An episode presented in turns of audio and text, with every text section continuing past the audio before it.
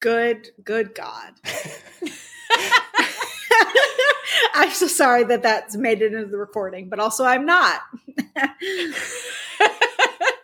This is You Should See the Other Guy, the podcast where Sadie airs her grievances about Netflix Christmas movies. I'm Jennifer. I'm not sure who I am. Some mistletoe fell on my head, and I got a bad case of Christmas amnesia.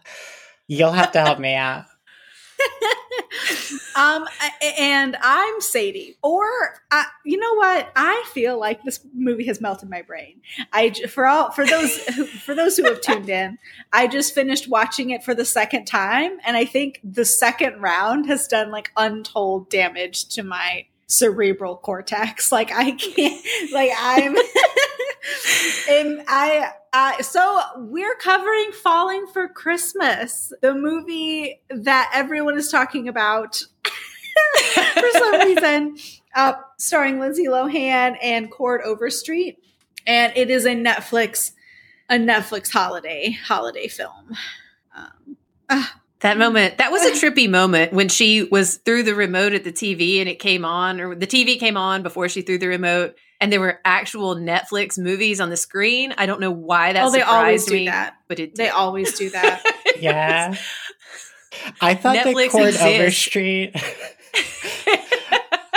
I thought that he played um I thought that he played Subway in the episode of Community where Subway was represented by a human person in like a controversial process known as like brand corpo realization, but it was just some other like hot blonde guy. Well, Sadie is supposed to give the 30 second summary, but I might be able to do it in even less. Lindsay oh. Lohan I accept the spoiled heiress of a uh, resort magnate and he is trying to give her a job, but she doesn't want to work. She wants to be married to an influencer named Tad, who takes her up to the top of a mountain to propose to her to get good photos. But she falls off the mountain, hits her head, loses her memory when she is picked up by Chord Overstreet, who is the proprietor of a smaller Christmas resort. And then she stays with him over the course of several days because his daughter made a Christmas wish for a new mommy and she falls for the spirit of Christmas. It's interesting, Samantha, that you say he personified Subway. In this movie, he is cast as white evangelical Christmas, is the character of Chord Overstreet. And then she decides not to get married to Tad and not to take the job with her dad, but instead to talk her dad into investing in the small Christmas resort and they do a smooch at the end. And the daughter is happy because all she wanted was Lindsay Lohan to marry her dad and be her new mom. Now, that, if you had asked me that when I was 12, that would also have been my ideal.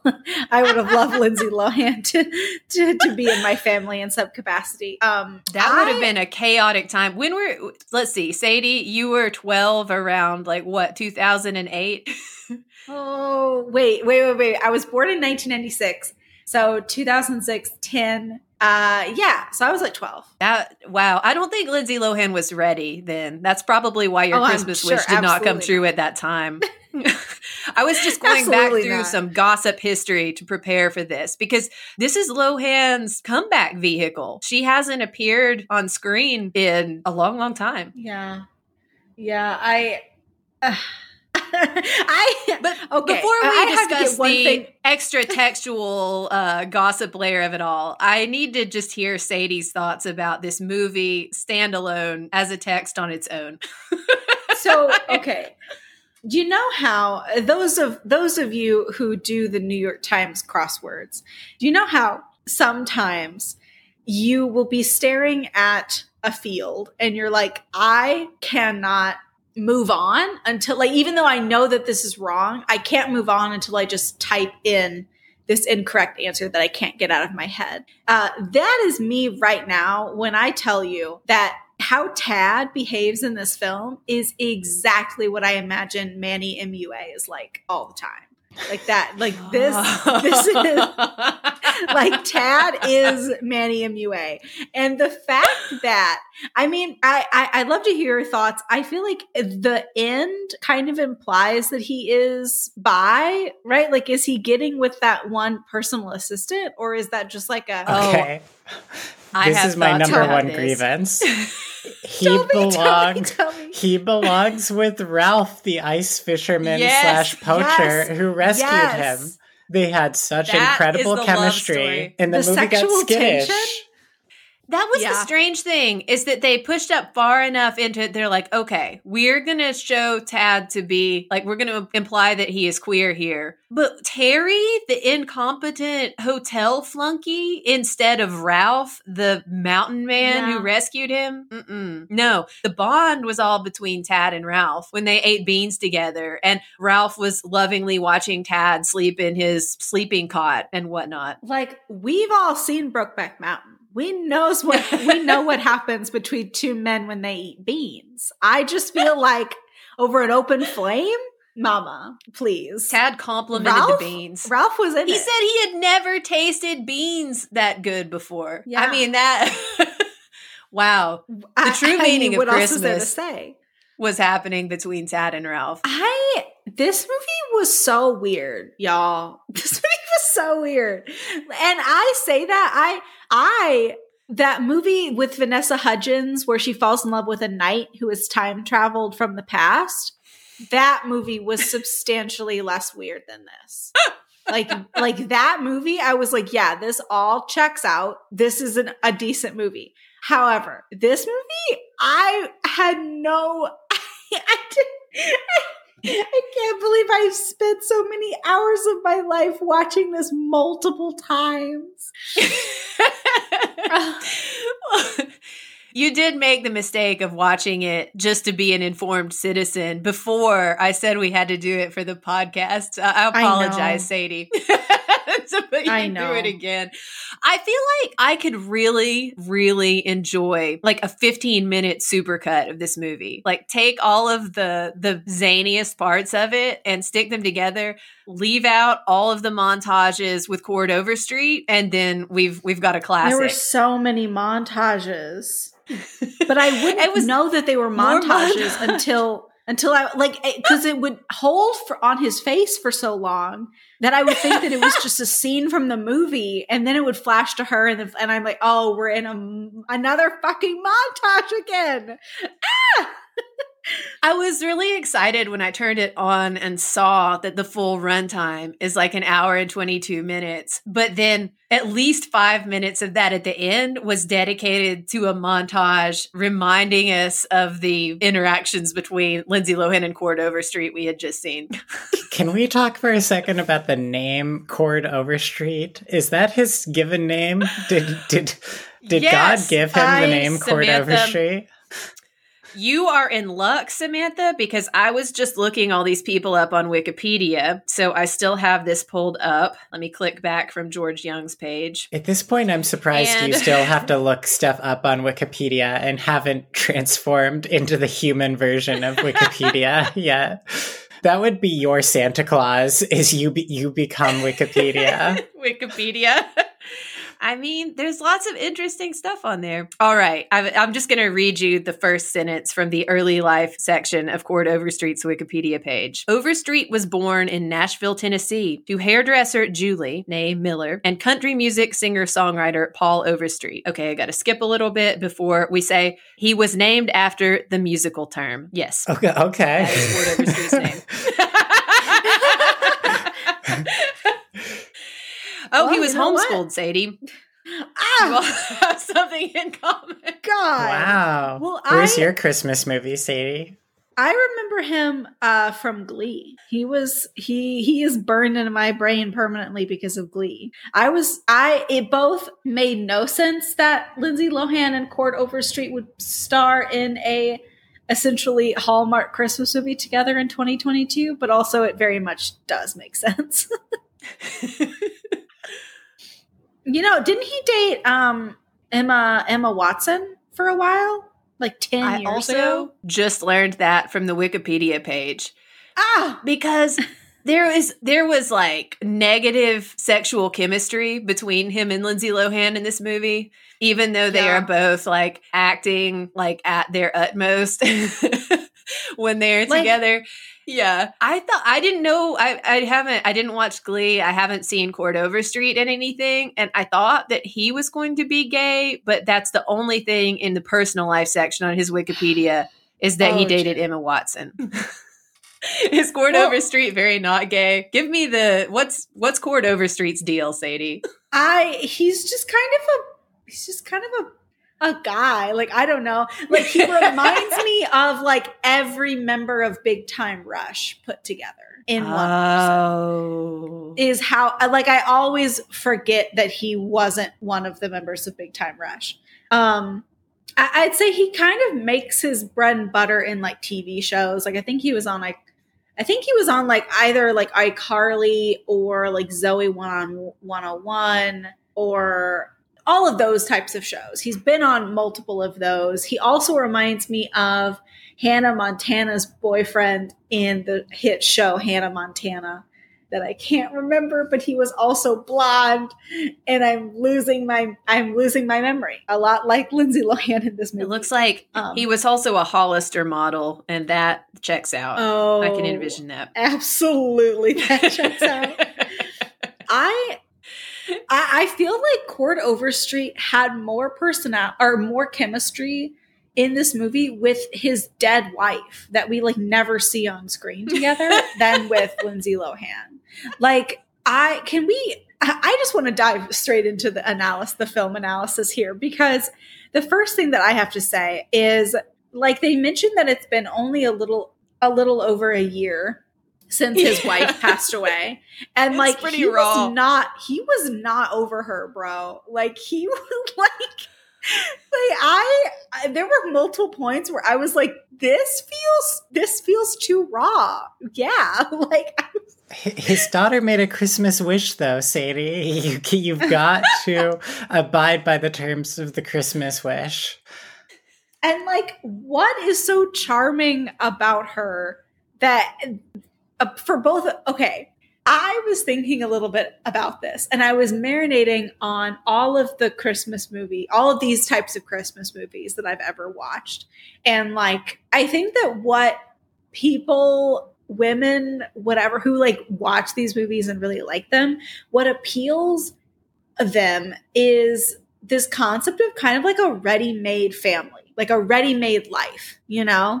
Like mm, yeah. this concept of you have the husband, you have the job, you have the home, you have the child who like always explica- inexplicably like really just wants you to marry their dad. There's never any like, you know, I you're not my mom. Like there's none of that like very real life elements that comes in when you are a step parent. There's never any of that. It's always like the child is like, I, my Christmas wish is for you to fuck my dad. You know, like that. so, like, there's that. There's always like everyone is welcoming. So it's kind of like you could just like plop yourself out of this life and then just throw yourself into this new one with no effort at all. And it's already like prefabricated for you. Yeah. You know? No, you're so right, Sadie. I think it's like, uh, I, th- I kept thinking about while watching it because this felt and, and, maybe it's after they started singing uh, "Joy to the World" and like included the some of the "The Lord Has Come" lyrics in the middle of the movie. This felt very Christiany, you know, like geared towards that, and it kept reminding me of this romance novel that the preacher's a preacher's wife gave my mom when she had a hospital stay when I was in like fifth grade and I read it like that. Yeah, but it's almost like a weird, like grown up, like straight white people like playing with dolls thing that it's just like the roles, you know? Yes. Here is the man, dad, here is the woman. Like there's no need for a personality at all. They just slot into their places and then that's happy ending. Mm-hmm. I mean, it's very Hallmark Christmas movie, right? And I love all the like, like everyone has to have hot cocoa in their hands at all times. If yeah. like you were caught without a cup of hot chocolate in your hands, you were exiled from the town where they filmed Dumb and Dumber. Christmas land.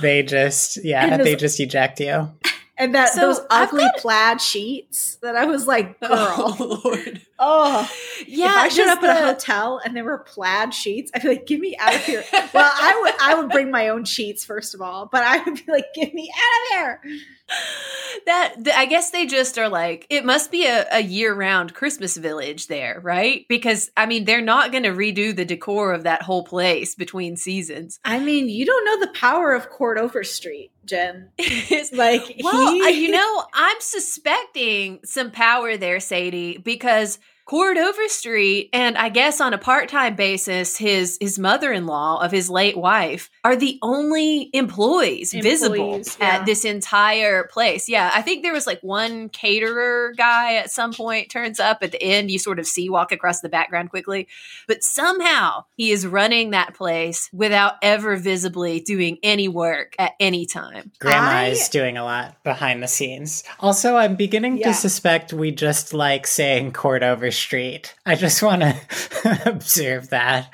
Quarter, 17 minutes into the episode.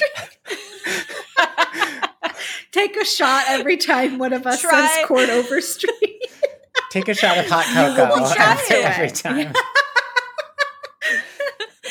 Samantha, try try to just say his first name without saying the surname. You know, my buddy Chord o- Overstreet. you just you gotta keep going. you gotta follow through. This is my husband, Chord Overstreet. Do you think his I friends call him Chord? Chord Overstreet. They can't, can they? Cordova Street. They have to Sea Dog. Hey, what's up? I, I, as soon as I became like a cognizant, sentient human being, I would have immediately changed it to Cody or something. Like I would have instantly, I, like anything to get me out of court. What's his middle name? What's his middle name? Ooh, let me pull the Wikipedia back up. I went back to George Young's Wikipedia page. Jen, it's hurry. a better one. I need to okay, know his middle name. Chord. Oh, it's his dad's name, Chord Paul Overstreet. Oh, well, that gets kind of messy, right? I, I don't know if I'd want to walk around. I just why'd they do that to him? Why'd they do? It's also the Overstreet. You know what I mean? Like it's both. It's both working in tandem, and so like. Chord is obviously the worst of the two, but Overstreet doesn't help the situation. It well, actually, sounds like a fictional Cord name. Collins would also be. That sounds like the Corny Collins show. from Hairspray. Chord Overstreet sounds like it sounds more like the name of a character in a movie like this than it yes, sounds like yes. an actor who lives in our universe. Yes. But nonetheless, Chord Overstreet walks amongst us. There was also like that that whole generation of like Disney slash Disney adjacent stars had such wild names. Like there was this one man, I think his name was Sterling. Um, what was his name? Was it Sterling Knight? Yeah. His name, oh my God. This man, okay, so this, um, he was, so he was known for his role as Chad Dylan Cooper in the Disney Channel sitcom Sonny with a Chance and its spinoff, So Random. Okay. So he was he was he was running the DCOM circuits, right? But his name is his God-given name is Sterling Sandman Knight. His middle name is Sandman. Is knight like a knight with a K who fights, or like night like the Sandman comes and sprinkles the night, sand? like like a knight who fights. And he has a brother named Spencer Sugar. Oh no. And, Sandman and his, got off better than Sugar. and then his sister's name is Samantha Scarlet, which is like a very normal name to have. Um, we have our very own Samantha. The Sandman. But Sterling Sandman Knight, like that is why would they do that? I mean, Sterling Knight is already kind of wild on its own. It sounds more like an object than a. So I guess then you're just like, why not throw some Sandman in there? like, it's baffling. That whole generation wild, wild. Anyway, what uh any any other additional thoughts to to talk about. I would like to circle back to Tad at some point soon. I, Tad, Tad, was great.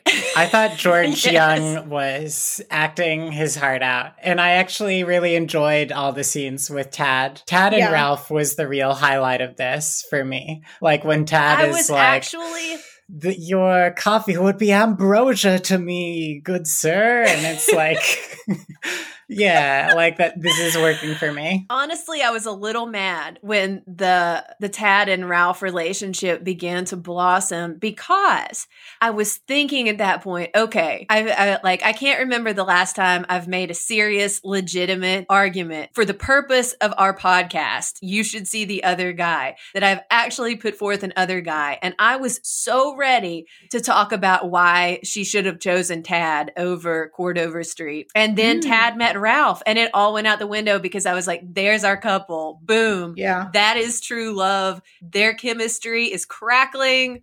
Tad and Ralph are it.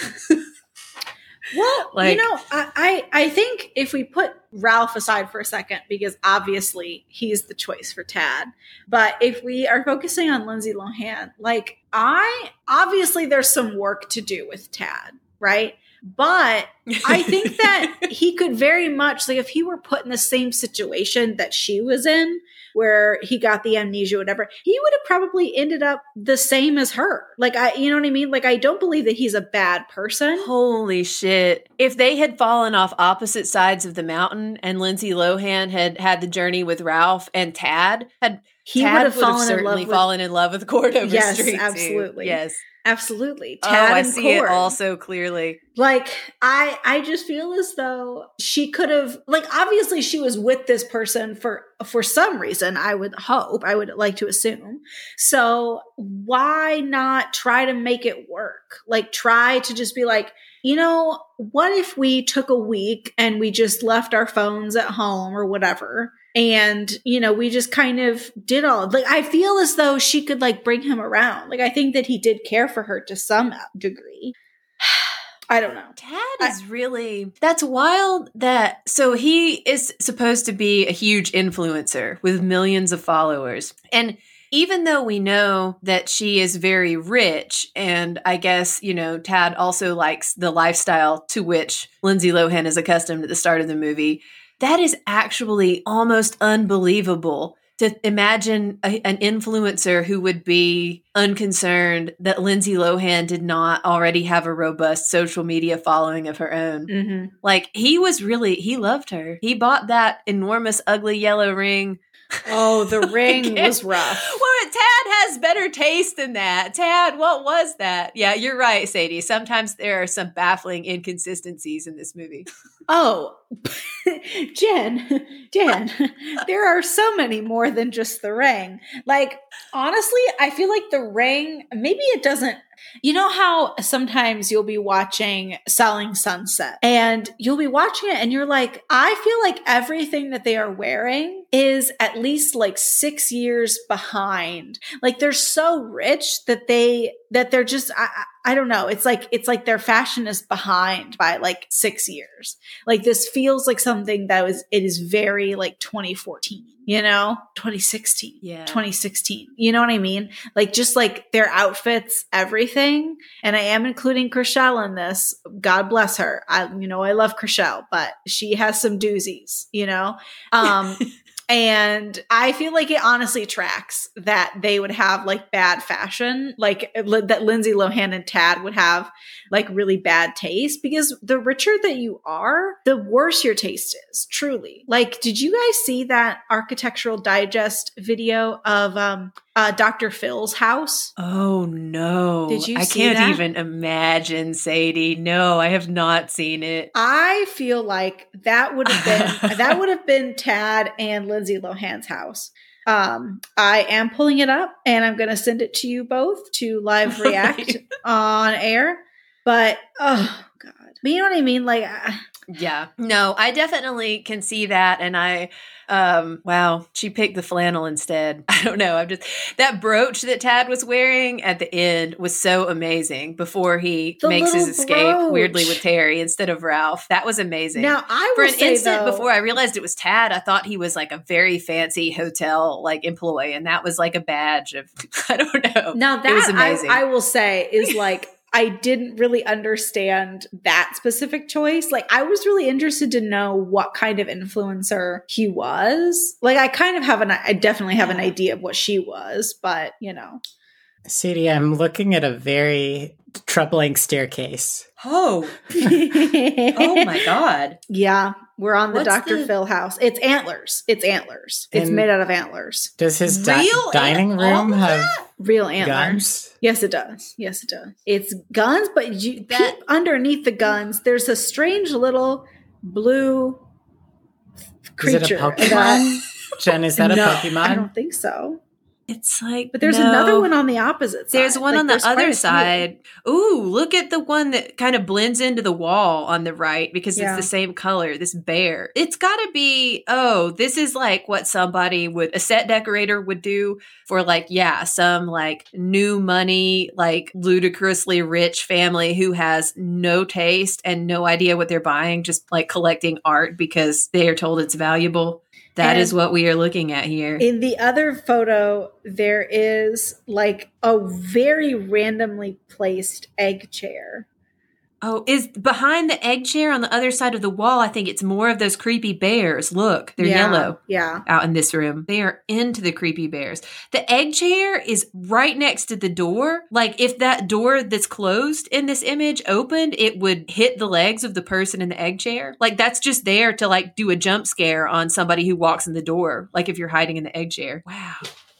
Yeah, I can see Tad living here, but somehow with his sparkling wit and charm, Tad would manage to make this charming. Wait, I have one more to I have one more to send to you. um, and what catches my eye about this one is the hello there sign from Batman Returns that's just on the wall that I would have in my house. Wait, but it's also in Dr. Phil's house. This, yes, this is Dr. Phil's house. I was just talking about There's the an, hello there sign with uh, past and future podcast guest Abby Montiel. Oh my God! What were you talking about? How much about how it? how great it is and how great Batman yeah. Returns is? Is this the actual Batman Returns hello there sign? Oh, that's a good question. Does Dr. Phil, do we need to oh. steal this from Dr. Phil's home to prevent a priceless Wait. piece of movie memorabilia from his corrupting influence. Living with these ugly bears. Look at that foosball table on the left. It's like a clear acrylic, and it, there's a huge ring light in the corner that they did not move out of the way for the photos. I guess it's I just a permanent part of the decor. Art piece. Yeah. this I, is something. It's rough. Anyway, um, that's entirely off off topic. Um, Samantha, okay. what did what did you think of the film? I know that you kind of touched on it a little bit. Give me your full review. I mean, I just approached it like a Hallmark movie where it's just like cut and paste tropes, some pretty uneven acting depending on the performer. And I had an okay time with it. It was fun to see Lindsay Lohan get Christmas amnesia. I didn't think she was acting particular with particularly much effort in it. I thought George Young and even though they had no chemistry, Chord Overstreet were kind of giving more. Yeah. I agree with you. I agree as well.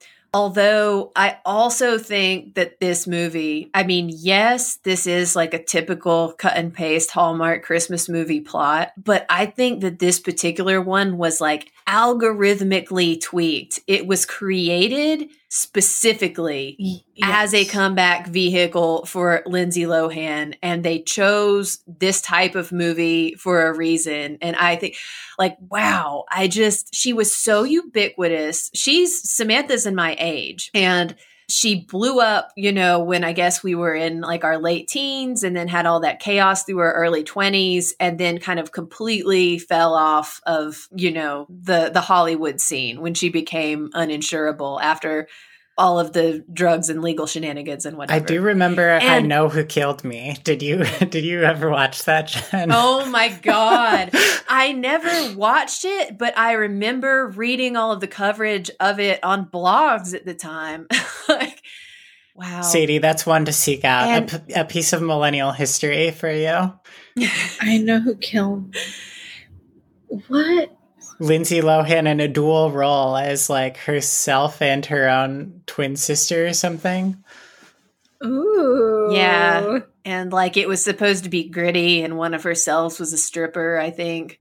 She also did that. Samantha, do you remember? I feel like this was one of the very last things. There was a Bret Easton Ellis movie she did, like when most productions wouldn't hire her anymore. And James Deen, the porn star, was the male lead, and I don't think it went over very well. Wasn't there some? I feel like that was shortly before she disappeared. Lurid magazine story at some point, like that just kind of gawking at what it was like to work with her on a film set or something where it was like yes, yes. she's a mess but also this feels a little uh, icky for you to do some you know long thing about how she didn't show up to set because she was you know on drugs or something like it was a very strange that time because you know she blew up and this was the the era 2006 and 2007, her star had gotten so big after Mean Girls that I think she felt relatively untouchable. And also, she was in this situation, one of those things where she was a child star who ended up supporting her family, and her parents were both chaotic and out of control and you know predictably like things spiral out to terrible consequences and she said and did a lot of nasty things to other people at that time, but you can also see sort of how the situation got so bad. It was really just gross. And our celebrity media ecosystem at the time was lurid that you said is is the word. Uh, yeah, it was all just gawking and pointing fingers and there was no i don't know like i feel uh, it feels strange to say that celebrity gossip is more ethical now than it was but it really is. And um, yeah, there was a real tone as Lindsay Lohan started to lose favor in the public eye of not just like you know the like how our uh, like our our media loves to set women up on a pedestal and then knock them off but also because she was the parent trap child star like I don't know, like a really punitive, gross, uh, you know, parental sort of it it was just really gross. And I think now that, you know, the documentaries about Britney Spears that have come out that, you know, people are becoming a little more aware of what was really going down there and, you know, her conservatorship which should never have been put in place in the first place being ended now and stuff. People are rooting for a Lohan comeback even though I don't think that her performance in this movie was that great. We sort of societally feel like we owe her after all of that. And I think that explains sort of the tenor of the reaction to this. It didn't make a really big splash, but everybody's like, oh, yeah, it's great to see Lindsay Lohan get Christmas amnesia. Glad she's doing okay. I feel like I I would just like to sit down with Lindsay Lohan and be like, what?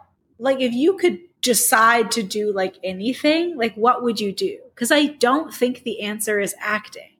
Or like, if yeah. it is, it's very much not this type of acting. Like Vanessa Hudgens, she looks like she's having a ball every single time one of these Netflix Christmas movies comes out. Like she she's in it. Like she I feel like she genuinely likes making like the princess switch and everything. And I think that that's part of why they're like fun to watch even though they're kind of bad is just because uh, she looks like she's I mean she really puts her whole ass in it. but Lindsay Lohan, I was not getting that from her. Yeah, this choice felt more like a like a celebrity management, like a, a star reestablishing move than like this is the work that she enjoys doing and this is how she wants to present herself artistically now. She operated a, a beach club in Mykonos for a short time. Maybe what? hotel management is her passion and, you know, she's getting into the spirit. She could be the vice president of, of atmosphere. atmosphere. Yeah. and you know when that clip went viral of her dancing and people said it to the White Lotus theme song? She's in like kind of a silver jumpsuity thing. I'll send it to you in the chat. Yes. But anyway, that was at her beach club, her now closed beach club. Yeah, the Mykonos years. I think she's gotten married now too. She was engaged to some other guy during that time, the beach club dancing. I'm not am sure. I the am I remembering? Did she, she tried to kidnap a child? Didn't she? Yes, yes. That was actually uh fairly recent. Yeah. I mean, in like 2018, I think she was filmed uh, uh, like I'll have to I can't remember the exact details without pulling it up, but she went up to like a family of refugees and was trying to film herself helping the children, but then she gets into a fight with the mother who she says like isn't doing enough to protect her children or whatever. And I think ended up getting into a physical altercation. Like, uh, was this some kind of human yeah. trafficking panic or something? Yeah, I think she did uh, say something about yeah, probably. And it, this was in like 2018. I think this was the last time that she made you know headlines, made some news before she disappeared again. Before coming back with this. Interesting. Yeah, I mean, you know, it just feels like very another out of it moment, probably. Um, I just just I don't have much to say about it. Just I was just thinking about it offhandedly throughout this movie, and I was like, hmm, sobering. But I I had something else I was going to say about this movie. I feel like my brain has been cooked by it. Like your brain is just a roasted chestnut by an open fire. um I really enjoyed Tad. I'll say that one final time. I think that his scenes were by far the most interesting because he was really going over the top. So, like, if everyone else went over the top, it would have been so much more fun. But, like, Chord Overstreet played it very, se- not serious, but like, he just played it like he was just in a, a cat, like, a standard movie, you know, like so not really exaggerated. But Lindsay Lohan felt very like she didn't really know that she was in a movie acting. You know what I mean?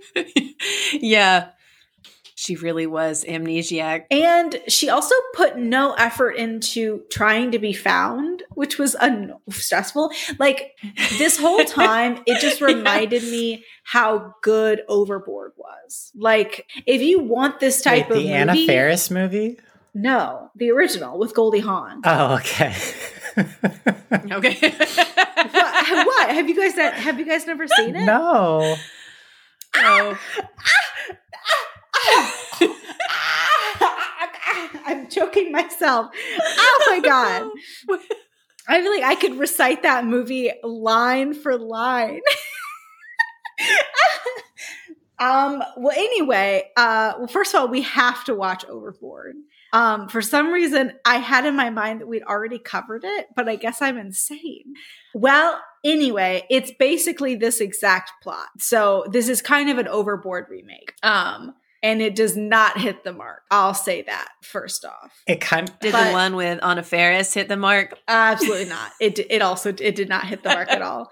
That was a terrible remake. Poor Anna Faris has also been she she's been failed by our filmmaking society. She has. I thought that it could have been good, but I felt like they had no chemistry, Anna Faris and the and the guy.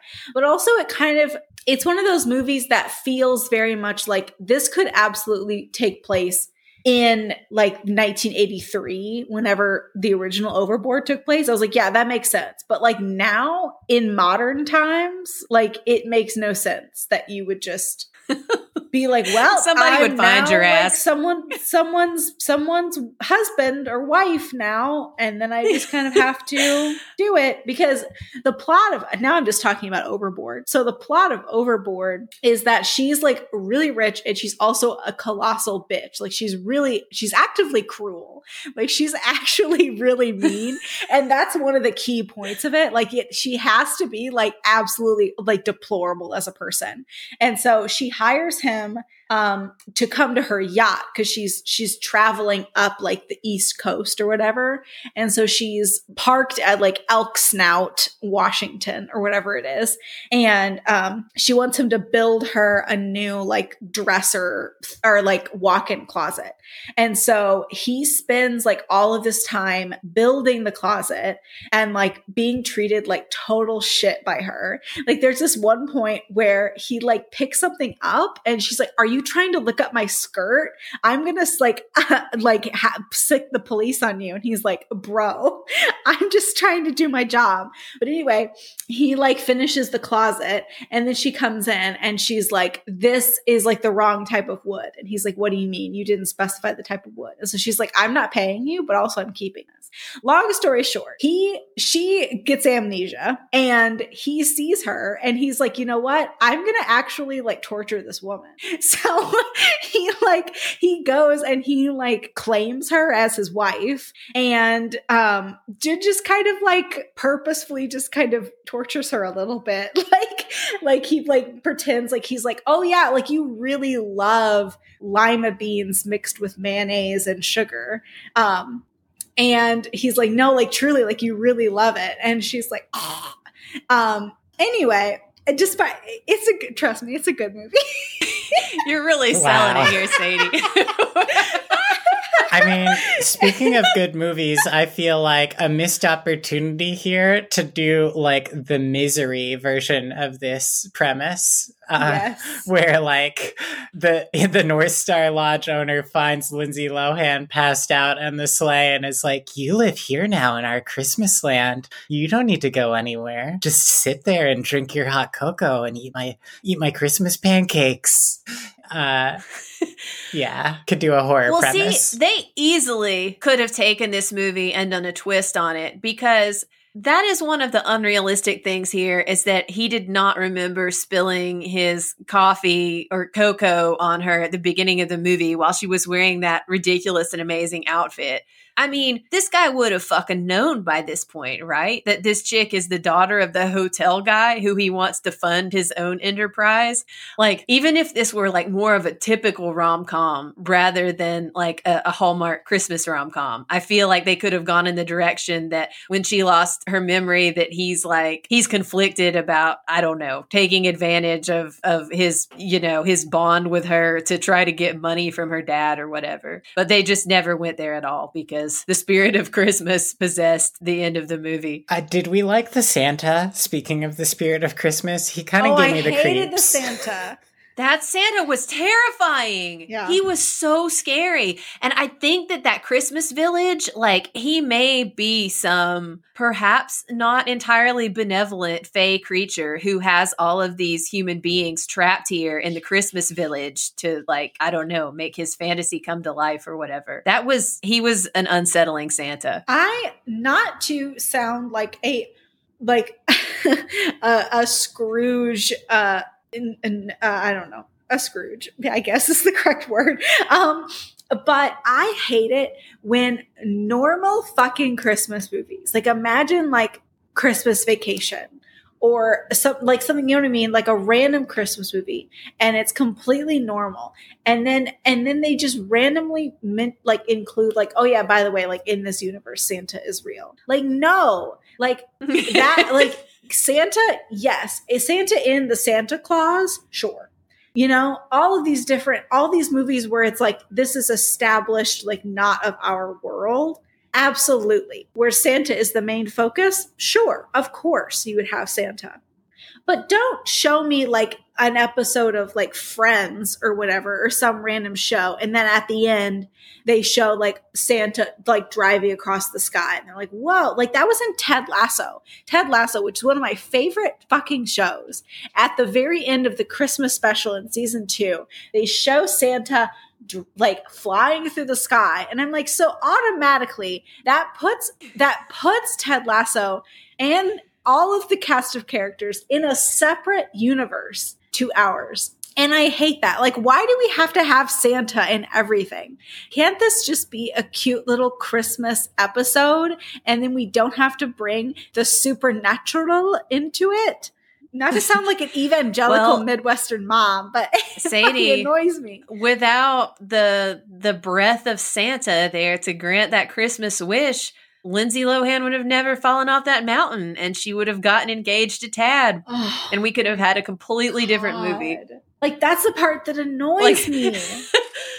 you know, the adventures of, you know, Lindsay Lohan as Sierra and Tad could have really been like a multi-season TV show. I would have watched that. Oh.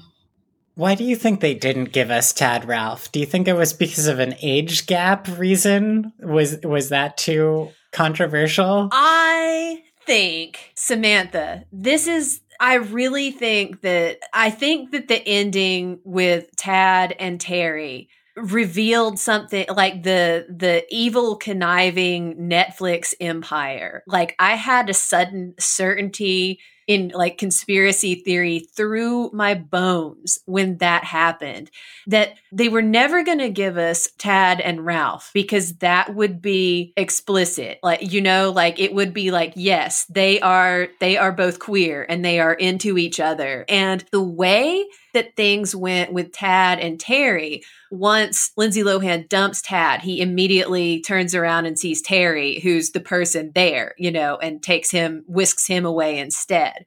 But that ending where Chord Overstreet like looks through the window and it sort of shows them together, like winking at him, it was like it's like a gay Rorschach reactions thing. I felt like it was specifically in the movie so that they could both like get representation points or whatever. When I was trying to figure out the name of the actor who played Tad, I googled George and the name of the movie and uh, on my Google Google page, I was getting all these top results about adorable bisexual ending of Falling for Christmas. But then the way that it was done was also perfectly calibrated so that if any you yes, know, right wing yes, yes, evangelical women watching could like it would be a joke to them, like, oh, haha, she could never be with him. He's gay. You know, and it was like just perfectly set up to balance on that fence. And that is so eerie to me.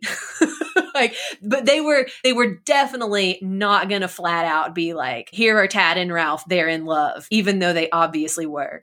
Yeah, it feels like less progressive in that sense than the inspiration material. Like hallmark is putting out it like its first overtly gay like christmas movie this year right? And meanwhile this is yeah. kind of like feels like 2012 like representation yeah, sort of that they can. Yeah, it's very like Schrodinger's representation. I don't know something about the that they can point to it and claim it if that's what they want, but then they can also use the exact same moment to appeal to bigots who you know wouldn't want representation included at all. Yeah. So that's just that's so sinister. I don't think that's the spirit of well, hell, actually, you know what? Maybe that's exactly the spirit of of this Chord Overstreet Christmas we just saw. And I'm the one who doesn't understand, you know, capitalism Christmas in America here. How are we feeling about Christmas lately? How uh, what what are our thoughts on Christmas in this the year of our Lord 2022?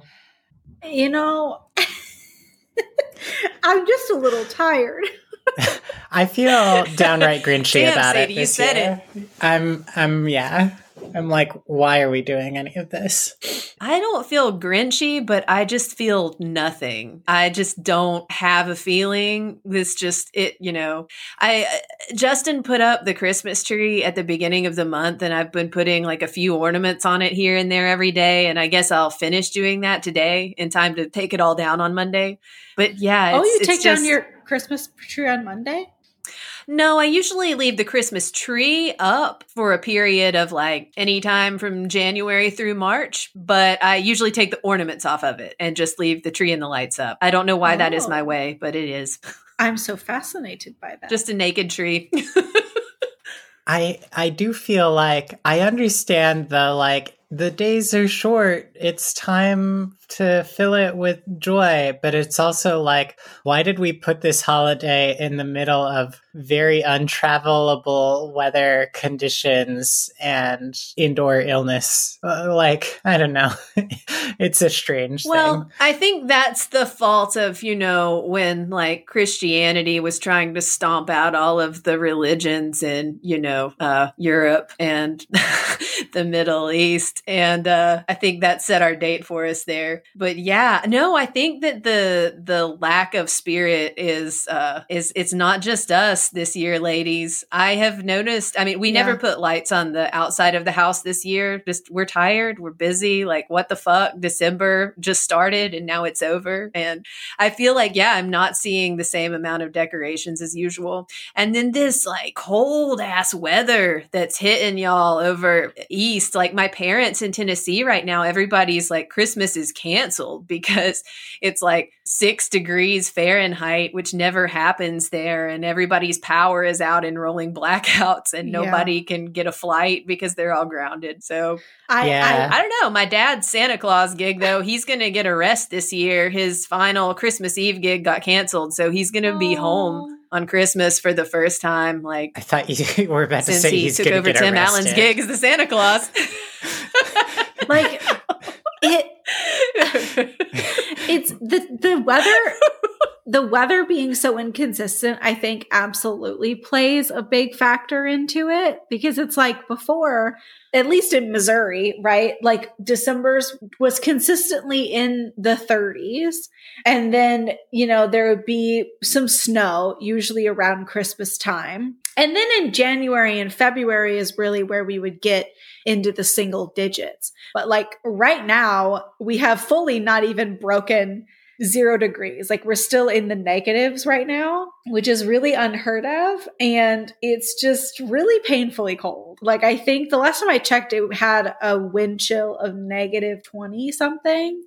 Um, and oh. I, it's so cold. Like I was telling Samantha that I'm because right now I've I'm recording in my living room because it's the warmest place in the apartment. But um fully like my sliding glass door onto my balcony has icicles in the on the inside. Like there is a layer. No. I I couldn't open it if I I mean I'll have to chisel. Here's the one benefit. I I eat a lot I eat a lot of clementines. Chisel. I eat a lot of clementines frozen. And normally it takes upwards of like four hours to get them frozen before I can eat them. Out there, 35 minutes. So I've just been popping them out like on a conveyor belt. like every, I set a timer because if I leave it out for more than an hour, it will like freeze the, the bowl. Like, you know, it'll crack and freeze the bowl. It's a clementine Christmas. Um, Sadie, yeah, baby. that sounds really good, Sadie. like, what the hell? Every few episodes, you're like, you know, I like to roll around in sandpaper while humming the Canadian national anthem. As you know, I, I do that every week for my mental health. and you just say it like it's a normal like thing that a human being would do.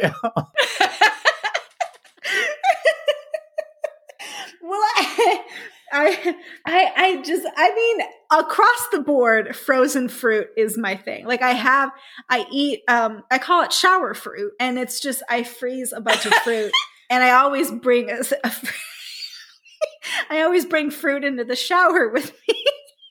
I guess a little, a little while I while I'm taking a shower. Um, this explains to me back, I think when we watched that one Renee Zellweger movie where she moved to Canada or whatever, and we were talking about our shower routines. And we learned the chaotic fact about Sadie that she'll just shave part of one leg sometimes and then just be tired of it and be like, that's enough for now. Sadie's in there eating her fruit. She's got better things to do. I do. I'll shave like in increments. Like I'll shave until I'm tired. And then I'm like, ah, next time. so it'll like over the course of a week, I'll have shaved. and then and then that'll last me a few months and then I do it all over again. We need to start collecting these factoids, Samantha, like the Mushroom Well Bible. Cause you're right. Like Sadie has a new one. Like we, we think that we've like reached the limit of just little idiosyncratic habits of mm, Sadie. The limit does not exist. And then no. As Lindsay Lohan once said. I just forget that other people don't do them, and then that's why I don't really bring it up. I'm like, oh, you know, we've all, we've all, who who hasn't, who of us has not? Everyone subsists for days on a diet of seeds. Oh, yeah, God. I eat so I've gotten back into pumpkin seeds in a big way and kale. I, have been really into just raw kale See? massaged with salt. You're a with woodland creature and it's delicious. I ran out last night. So, and I literally physically cannot leave the house because I have the door currently barricaded with two blankets and a sheet over it, and then like another blanket stuffed just to keep it from. Oh, I, I, but I did see this one woman who lives in rural Wyoming, and it was currently negative 60 degrees out no. And so they cut off all of their running water. So they had no running water, right? Because it would freeze in the pipes. And also she couldn't drive because gas freezes at negative 40. Um, Oh no. Crazy. I do I do have some fear about my car as well cuz I I don't know. I have a half a tank and I just have a worry that the gas is frozen in my gas tank. But we'll cross that bridge when I try to leave for my parents tomorrow. oh, you'll just uh, you'll just turn it into gasoline popsicles and uh like you do every every December 20th. Your annual tradition. You know, an iridescent popsicle would look really pretty if you could make a popsicle that looked like a gasoline spill. Oh, you absolutely could, I but feel. Maybe even smelled like it, but probably tasted less poisonous. I'm doing I do love those um this is popsicle related, but not gasoline related. I do love maple syrup popsicles, you know. I apologize. Not gasoline syrup. related. I'm sorry. Carry on. There, uh, there was no follow up. I just love, like, you know, the maple syrup popsicles, and you drizzle them on fresh snow, and then you put you put like a chopstick on him and then you just and then it's just a frozen maple syrup popsicle you know sadie i feel like you of the three of us could really make a life for yourself in a year-round christmas village i think so too honestly Samantha would be the town Grinch. I would terrorize I would this be village. A hermit. Yeah. But I think no one would ever see me be because be I don't emerge unless the, the temperature the is. Village.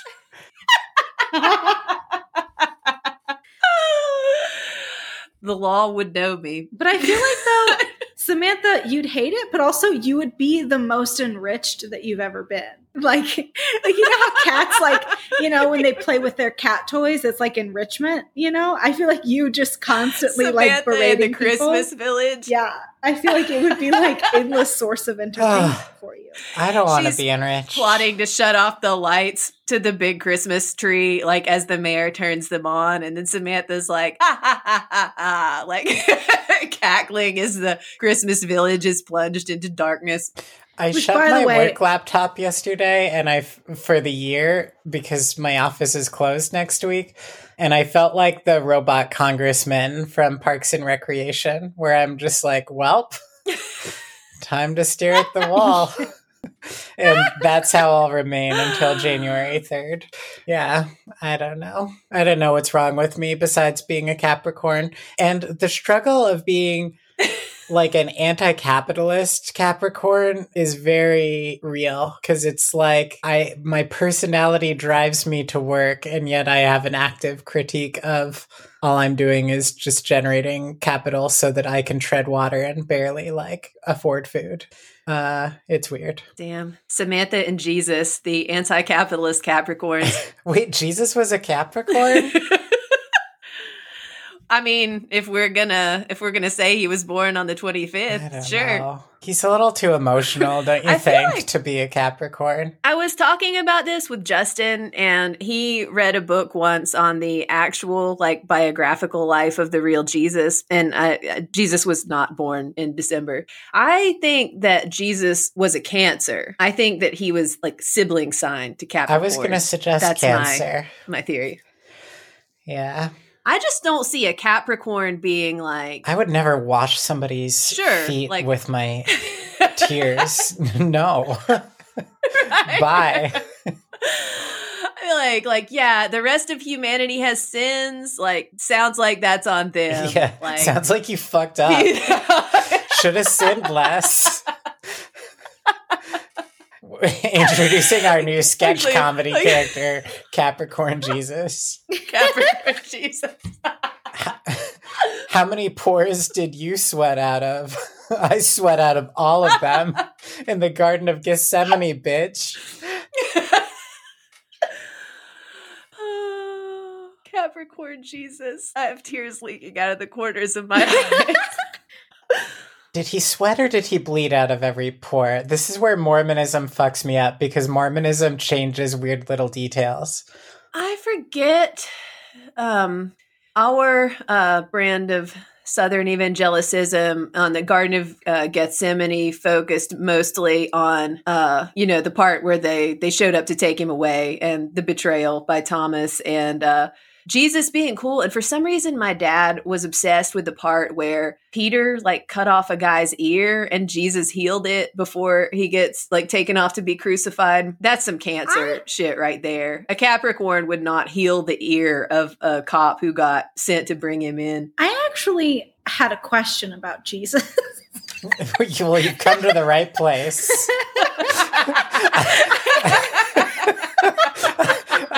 a rom com podcast that has totally abandoned its purpose.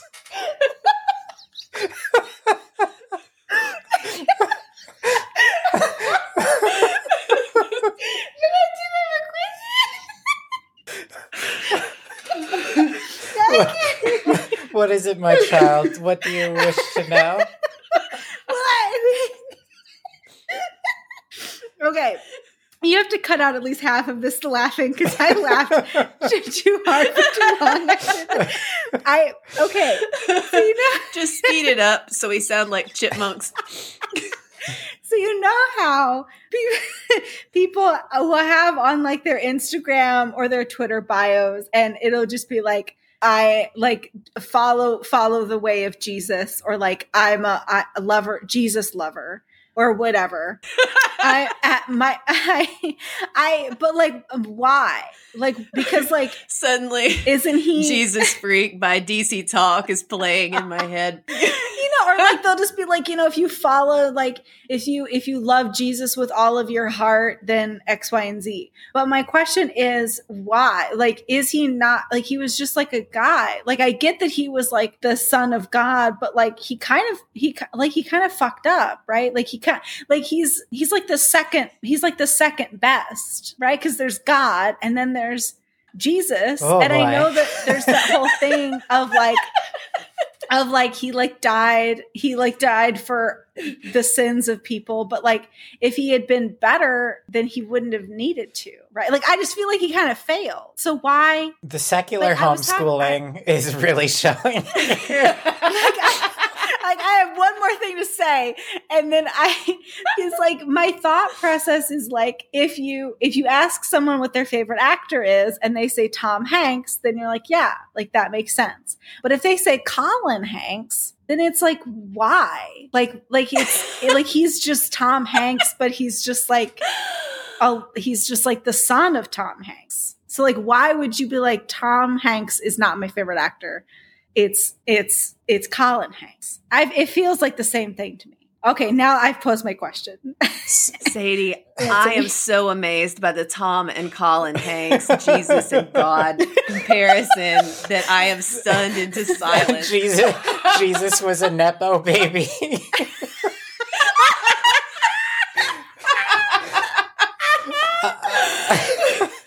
um, so many sects of Christianity believe that that God, Jesus, and the Holy Ghost are essentially like one person that divided into three roles. So, like, I, I believe Catholicism qualifies as this, where it's like, yes, Jesus is God's son, but also Jesus is just God. Like, there's weird religious terms yeah. for this. In Mormonism, they're like three different dudes. They're just like definitely different, distinct personages. Whoa, seriously? Yeah. I never knew that. Um, one of the many, you know, beefs that like Mormon Mormons and Catholics uh, historically have had with each other and then like Catholics believe yeah. in transubstantiation, where like the blood, the wine you drink at the mass literally becomes Jesus's blood. And then like, you know, Mormonism is like now it's symbolic and also it's water because we don't drink wine. Anyway, point being lots of arcana, yeah. lots of weird little differences. but I guess the idea is generally that Jesus was sent to serve as a model of virtue and self-sacrifice because I guess theoretically like if you're God and you're all powerful, you could just snap your fingers and be like, everybody's sin is forgiven. But well, like, why didn't he do that? Because we needed well, someone to look to to be like, wow, I need to be more oh, like that, that dude. Ah. I don't know. What so, what's your evangelical uh, Jesus? Southern Southern Protestants believe in a, a, God of limited powers, although they maintain that he is all powerful.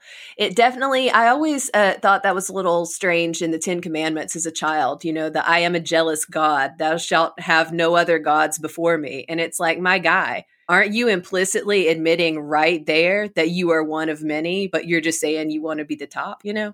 Anyway, God cannot exist in the presence of sin, Sadie, but human beings are sinful. And different oh. sects ah. of Christianity have different views and have arguments about whether this is inherent and that little human babies are born already as flawed sinners or whether it's like a free will thing and we're born and we're perfect, but then we just grow up and we all eventually hit a point where we fuck up and we're like, yeah, I'm going to sin now. But we are all sinners and we are imperfect and we thus cannot be in the presence of God. And that's a problem because God, who created and loves us, but cannot, like, literally cannot stand the essence of us anymore because we're fucked up now, had to come up with a loophole around it. So he sends his son, who we also view as part of him, also holy and like one of the aspects of God, Jesus, to be born in mortal human form where he can be killed to spread the word of like the New Testament. Um,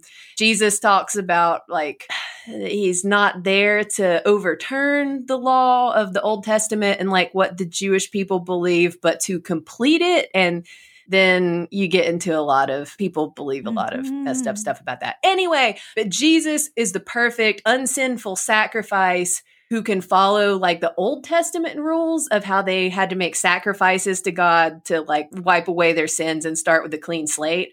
But he just did that. He was the sacrifice like on behalf of all of humanity. So now, if you're like, you're sinful, but you're gonna die and you don't get another shot, you can be like, hey, my guy, like I know Jesus, I know what he did, I accept that. He's my Lord and Savior. I am born again and washed clean of my sins and then you can go to heaven. And so that is why you're a follower of Jesus. Like there there's a lot of they really emphasize in that culture a lot of the phrases about Jesus being the way and the truth and the life, and whomsoever comes to the Father comes not by others, but through me. And, you know, yeah, it's big Jesus cult of personality. Um, and, you know, the, it's about big Jesus. the, their, their imagined Jesus that, yeah, uh, yeah, it's this is dredging up personality body of Jesus varies. Yeah. like in the Old Testament, Sadie, God is like, y'all are fuck ups, so you need to like kill some goats or some shit to like stop fucking up so much. He asked him like they do so much shit. I think it's in like the book of Judges uh, was one of my favorites where it's the parts with Joshua.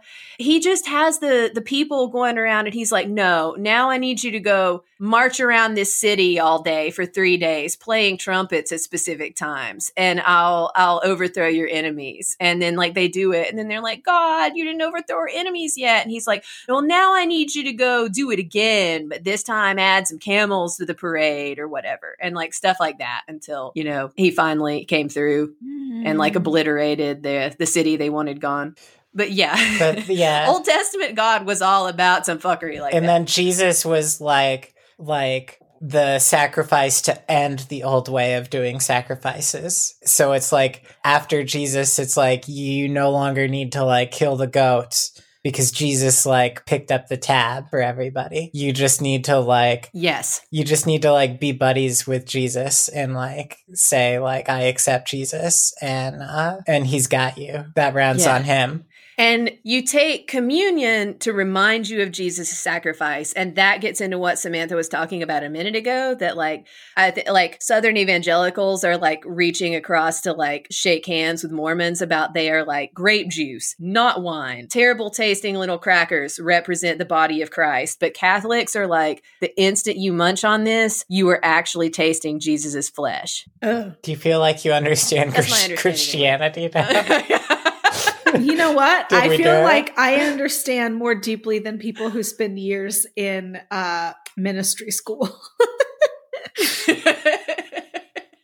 I you know what? I think that you're right because the Tom and Colin Hanks that that is going to stick with me. Tom Hanks as God, Colin Hanks as Jesus.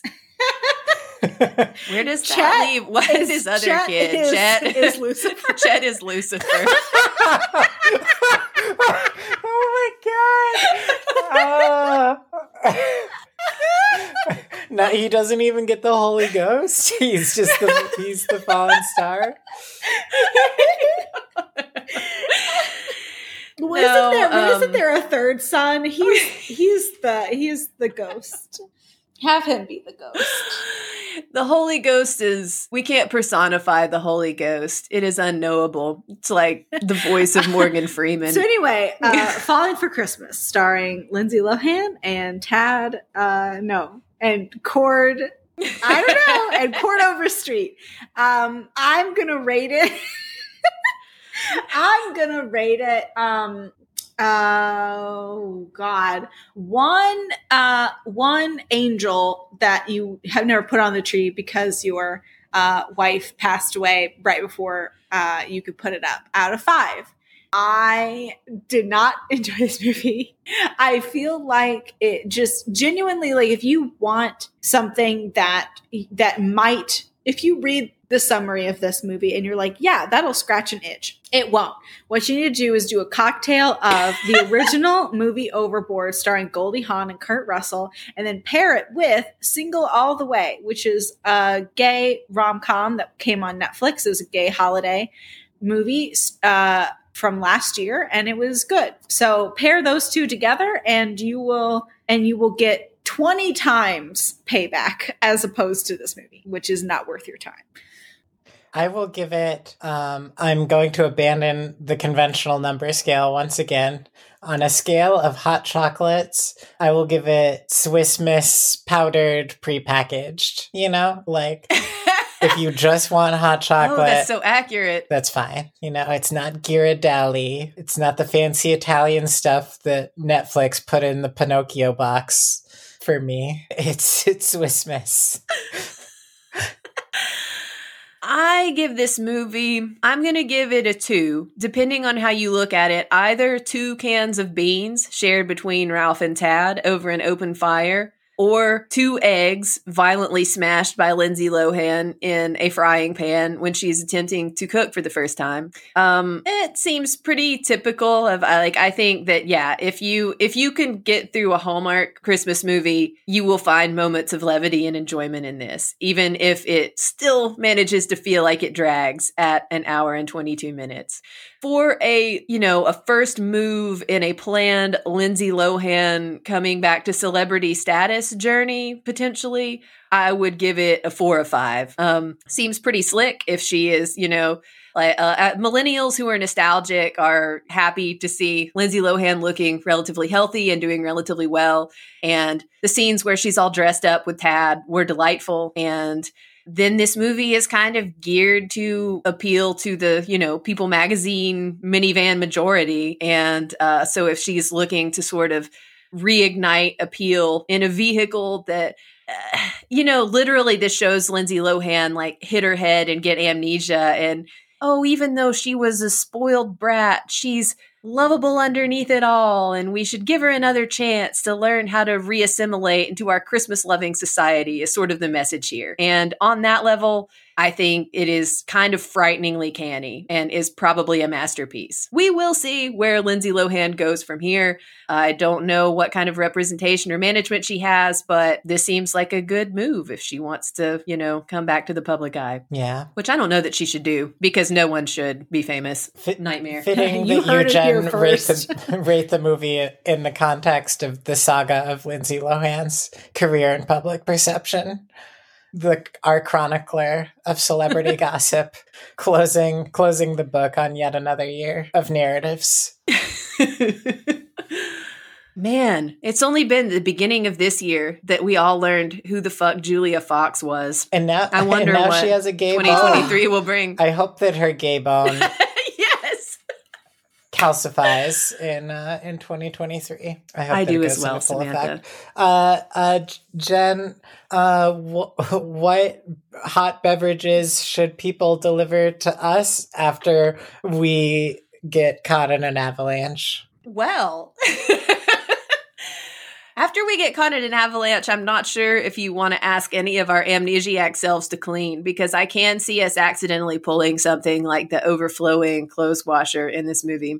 But you can find us on Elon Musk's Twitter at YSSTOG, or you can find us on our patreon.com slash YSSTOG, which gets you access to our Discord server where uh, we were discussing the romantic life of Alexandra Daddario last week after the movie we watched then. More celebrity gossip popping off over there. And we still have something exciting in store. Probably, y'all, the reason that we haven't been able to fully feel the Christmas spirit this year is because we know that the most momentous event to ever have thus far taken place in human history is looming merely a week later. So we'll we'll be back with more on that once it happens. oh, Jen, you tease. I would like to thank our lovely, wonderful Patreons Logan, Andrew, Sharon, Justin, Evan, Ace, Mara, Rami the Boyd Heartleaf, Abe with Teeth, Ryan, Maddie, Brian, and Brianna. Thank you all so very much for subscribing to us. It has been a roller coaster of a 2022. Thank you for staying with us, sticking around, and if you ever fell off of a mountaintop and inexplicably got amnesia, we would absolutely care for you in our little ski lodge in a unknown city of generic origin until you were claimed Definitely to be the famous heiresses that you are. Jen, I wasn't finished. It was in a, a long, misery type of way. long narrative that I created. Sorry the uh the mental image of Samantha like as the eerie innkeeper determined to keep them in the hotel just came over me so strongly i was forced to interrupt. Oh she would absolutely like reenact the lighthouse. And she would be willem dafoe. Okay